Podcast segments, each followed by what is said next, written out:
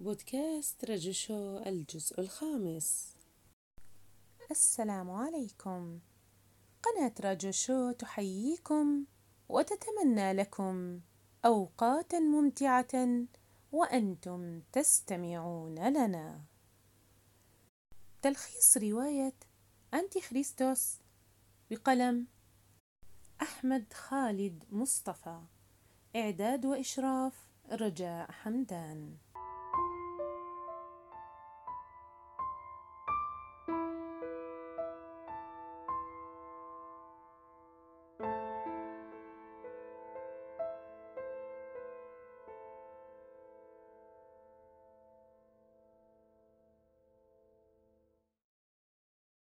مدة عام. فجعلت نفرا منهم يعتبرون أن كل من شارك في المعركة بين الصحابة يعد كافرا. وجعلتهم يحاولون الانقلاب على الخليفة علي الذي انشغل كل الانشغال بمحاربتهم والقضاء عليهم.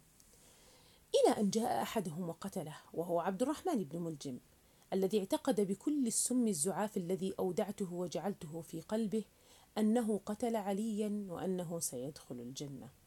وقد قال الرسول إن قاتل علي هو أشقى الآخرين. وقال أيضا إن الطائفة التي ستقوم بقتل الخوارج هي أقرب الطائفتين إلى الحق وهي هنا طائفة علي بن أبي طالب. أما الطائفة التي ستقتل عمار بن ياسر أثناء الفتنة فهي الفئة الظالمة وهي هنا طائفة معاوية بن أبي سفيان. العجيب أن النبي محمد كان يقول أحاديث عن أحداث حدثت بتفاصيلها بعد وفاته. حقا لم ير التاريخ على الإطلاق مثل هذه الأمة. تولى الخلافة بعد علي ابنه الحسن والذي بعد ستة أشهر من الحكم تنازل عن الخلافة لمعاوية. وانتهت الفتنة تماما وخمدت النار وزالت السموم. ونظرت إلى ذاتي لقد فشلت مع هؤلاء فشلا ذريعا. حقا لقد فشلت. من أي شيء بالضبط صنعت قلوبهم؟ من أي شيء صنعت؟ تمت. حقا هذه القصة أتعبتني شخصيا وأمرضتني أيضا. إن الشيطان الأفعى سيربنت هو رمز الإغواء. تخبر عنه التوراة بأنه هو الأفعى الذي التي أغوت حواء وآدم فأنزلتهما من الجنة. لكن الحقيقة غير ذلك. فمن أغوى آدم وحواء هو لوسيفر. أما السيربنت فهو شيطان اختص بأن يدمر العقائد وأن يشعل الفتن والنيران في أي بلد ينزل بها. فارس من عليين. ألف بعد الميلاد ألف ومئتين وخمسين بعد الميلاد. لما دخلت جنة الخلد للمرة الأولى في حياتي لم يكن على جسدي سوى ثوب من حرير أبيض. أمسك بي ملكان أبيضان بطول شاهق حتى أفلتا يدي كان هذا يعني هلم انطلق يا صاحب الروح المرضية حقا كان ما بالداخل مدهشا للغاية كانت تلك هي أول مرة أذوق فيها معنى كلمة الفرح. كانت روحي سعيدة منتشية تشعر بالسعادة. ورأيت الكثير ممن أعرفهم من أخوة العقيدة. أراهم يتكئون على أرائك وتتكئ بجوارهم فتيات رائعة الجمال. أجمل مما يسمح بوصفهن يلاعبوهن ويضحكن بصحبتهم. وهنا شاهدته وهو يدخل إلى هذا الجمع الجميل بذاته الإمام الأعظم بنفسه. يا لهيبة هذا الرجل كنا مستعدين لقتل ذواتنا بروح طيبة. كانت واحدة من الفرص التي يهبها الإمام لمن يحب منا ما بين الوقت والآخر. أن ننزل من الجنة إلى الحياة الدنيا حتى ننهي شرا من شرورها العظام. فإما أن نقوم بقتل أحد الخلفاء العباسيين الذين هم في الحقيقة أعداء الله ورسوله كما تعلمنا أو أن نقتل أحد الصليبيين الذين هم أيضا أعداء الله ورسوله هم الآخرين. أو ربما نقتل أحد العلماء الذين يبثون أفكارا غير عقلانية في عقول وأذهان الناس. فهم أخطر على عقيدتهم من الخلفاء لكن هذه المرة لم تكن المهمة مهمة قتل بل كانت مهمة بسيطة للغاية. كان علي أن أسلم رسالة إلى ملك القدس الصليبي.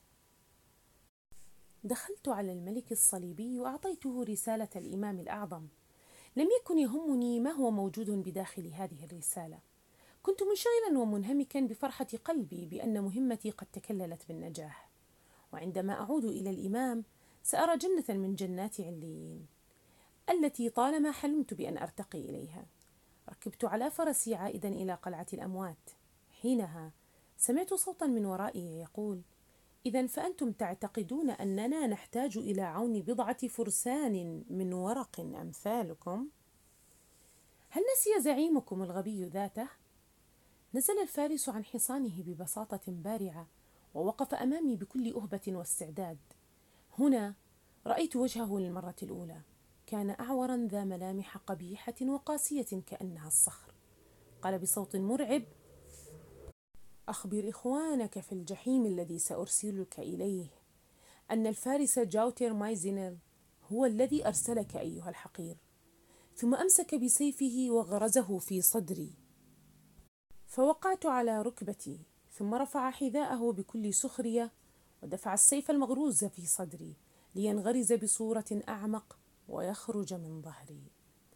إن اللحظة التي تدرك فيها أنك ستموت الآن هي لحظة مرعبة للغاية تتوقف فيها عن رؤية أي شيء يدور من حولك. لأنك تكون مشغولا برؤية شيء آخر. في بداية الأمر تعرض عليك حياتك كلها بكل ما فيها ومن فيها.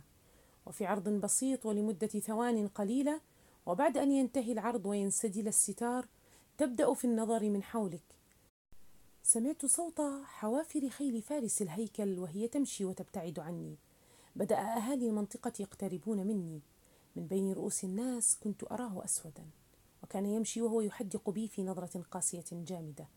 تابعته ببصري حتى خرج عن مجال حركة عيني ورقبتي وصار خلفي. كان يعرف يقينا أنه مخدوع لكنه يكابر. كنت أعلم أن هناك شيء خاطئ يحدث. أين الإمام الأعظم؟ جنة الخلد قتل علماء المسلمين مهادنة الصليبيين عدم الصلاة ولا الحج ولا الصوم.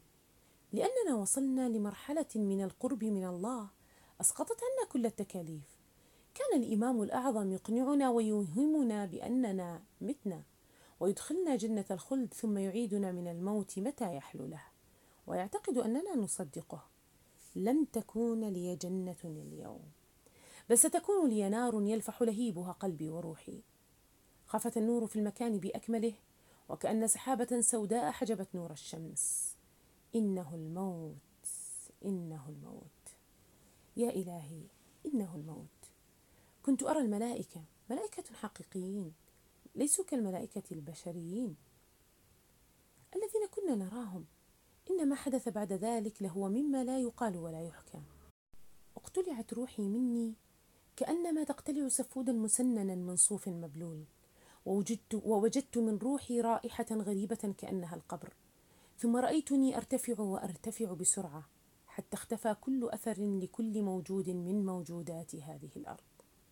وحلت محلها موجودات ثانية لم ترها عين بشر من قبل. موجودات لا ينبغي أن يعلمها بشر إلا إذا ماتوا. تمت. فقط لو كنت تحيا في وقتها ووقع نظرك, نظرك على قلعة الأموات من أي زاوية تشاء فسترى منظرا خرافيا. كانت القلعة تبدو وكأنها مأوى للجن. قلعة كان الحسن الصباح الإمام الأعظم مؤسس الحشاشين يتخذها مسكنا له. قلعة صممت بداخلها جنة غناء. يدخل فيها من يتبعه لم يغادر الحسن الصباح هذه القلعة في كل حياته على الإطلاق منذ أن استولى عليها للمرة الأولى. ولم يشاهد خارجا ولم يشاهد خارجا منها حتى إلى الجبال التي حولها. كان يقضي معظم أوقاته في التخطيط بالداخل وفي الدراسة والتجارب والبحوث على النباتات والتي كان خبيرا بها وبأنواعها المخدر والسام. وقد ابتكر خلطة مخدرة خاصة جدا كان يمزجها بالخمر بكميات مخطط لها ومدروسة ودقيقة للغاية ويعطيها لأتباعه كي يشربوها فتغيب عقولهم فيسيرهم كيفما أراد. وبلغ من قوته أنه كانت هناك صكوك نقود خاصة مطبوع عليها اسم قلعة الأموات. أي أنه كون مجتمعا مستقلا خاصا به كانت معتقداته شديدة الانحرافية. وأولها عقيدة القتل باسم الدين وهي عقيدة خاطئة طبعا فالقتل والموت دفاعا عن الدين هو أشرف شيء وأسمى وأغلى شيء ولكن الاغتيال باسم الدين هو جريمة. اقرأ يا دراكولا 1450 بعد الميلاد. دعني أخبرك هذه القصة منذ البداية. إن أبي كان حاكما على مملكة واليكيا.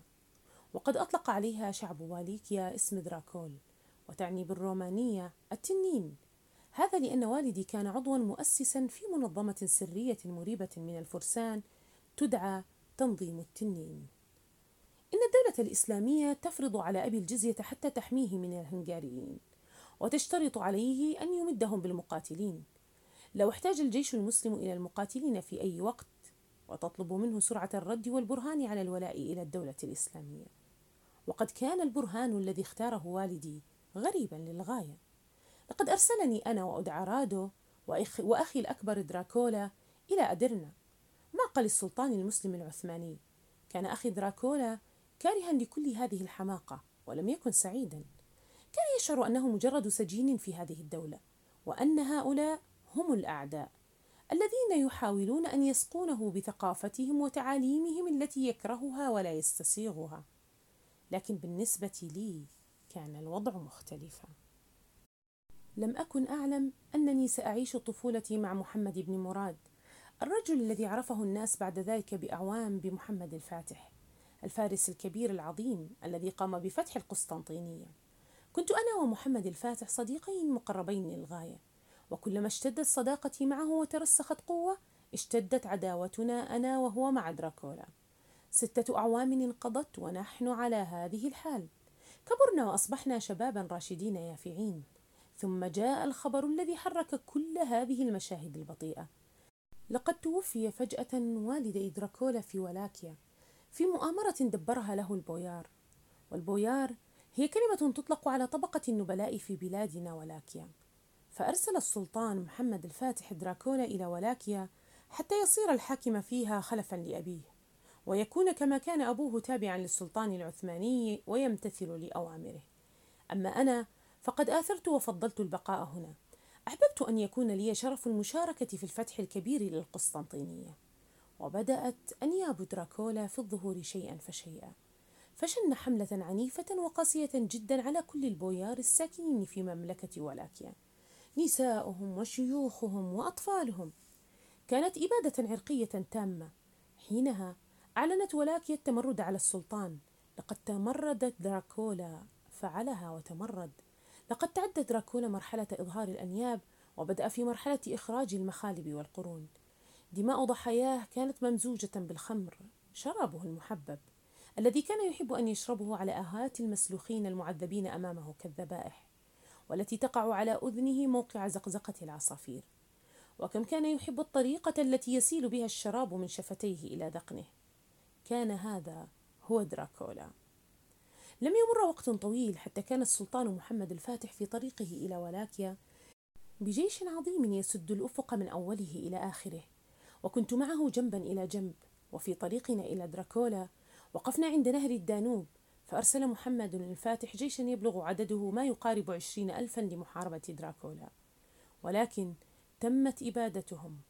فقاد محمد الفاتح جيشا يبلغ قوامه عشرين ألفا لمهاجمة قلعة دراكولا. أحسست بحركة غير عادية في مقدمة الجيش وكنت أنا في أواسط الجيش.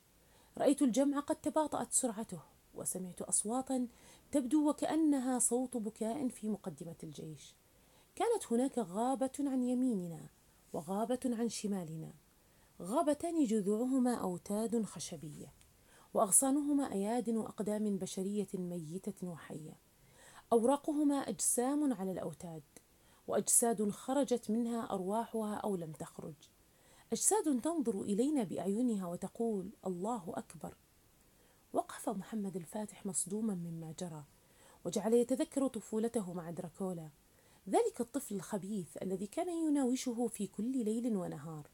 الآن لم يعد طفلا. بل صار شيطانا رجيما ويناوشه أيضا. التفت محمد إلى ناحيتي. كيف أنجبتكما بطن واحدة؟ كيف رباكما أب واحد؟ تراجعنا. ثم أرسلني محمد الفاتح على رأس جيش قوامه ستون ألف جندي حتى آتيه برأس دراكولا. وعندما وصلنا إلى هناك كان دراكولا قد هرب عن طريق أحد أنفاقه السرية.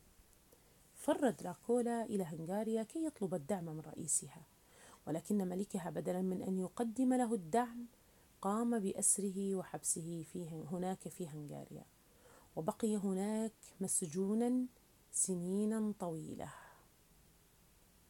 وأصبحت أنا أميرا على ولاكيا. حكمت فيها بالعدل وجعلت شحب ولاكيا ينسى كل ما عمله دراكولا. حكمت ولاكيا تسعة أعوام كاملة. وتزوجت فيها بامرأة مسلمة وأنجبت طفلة مسلمة جميلة هي ماريا. ثم جاءني أجلي ومن جاء بعدي لحكم ولاكيا كان رجلا خارجا من سجن لأعوام طوال في هنغاريا. رجل يدعى الشيطان.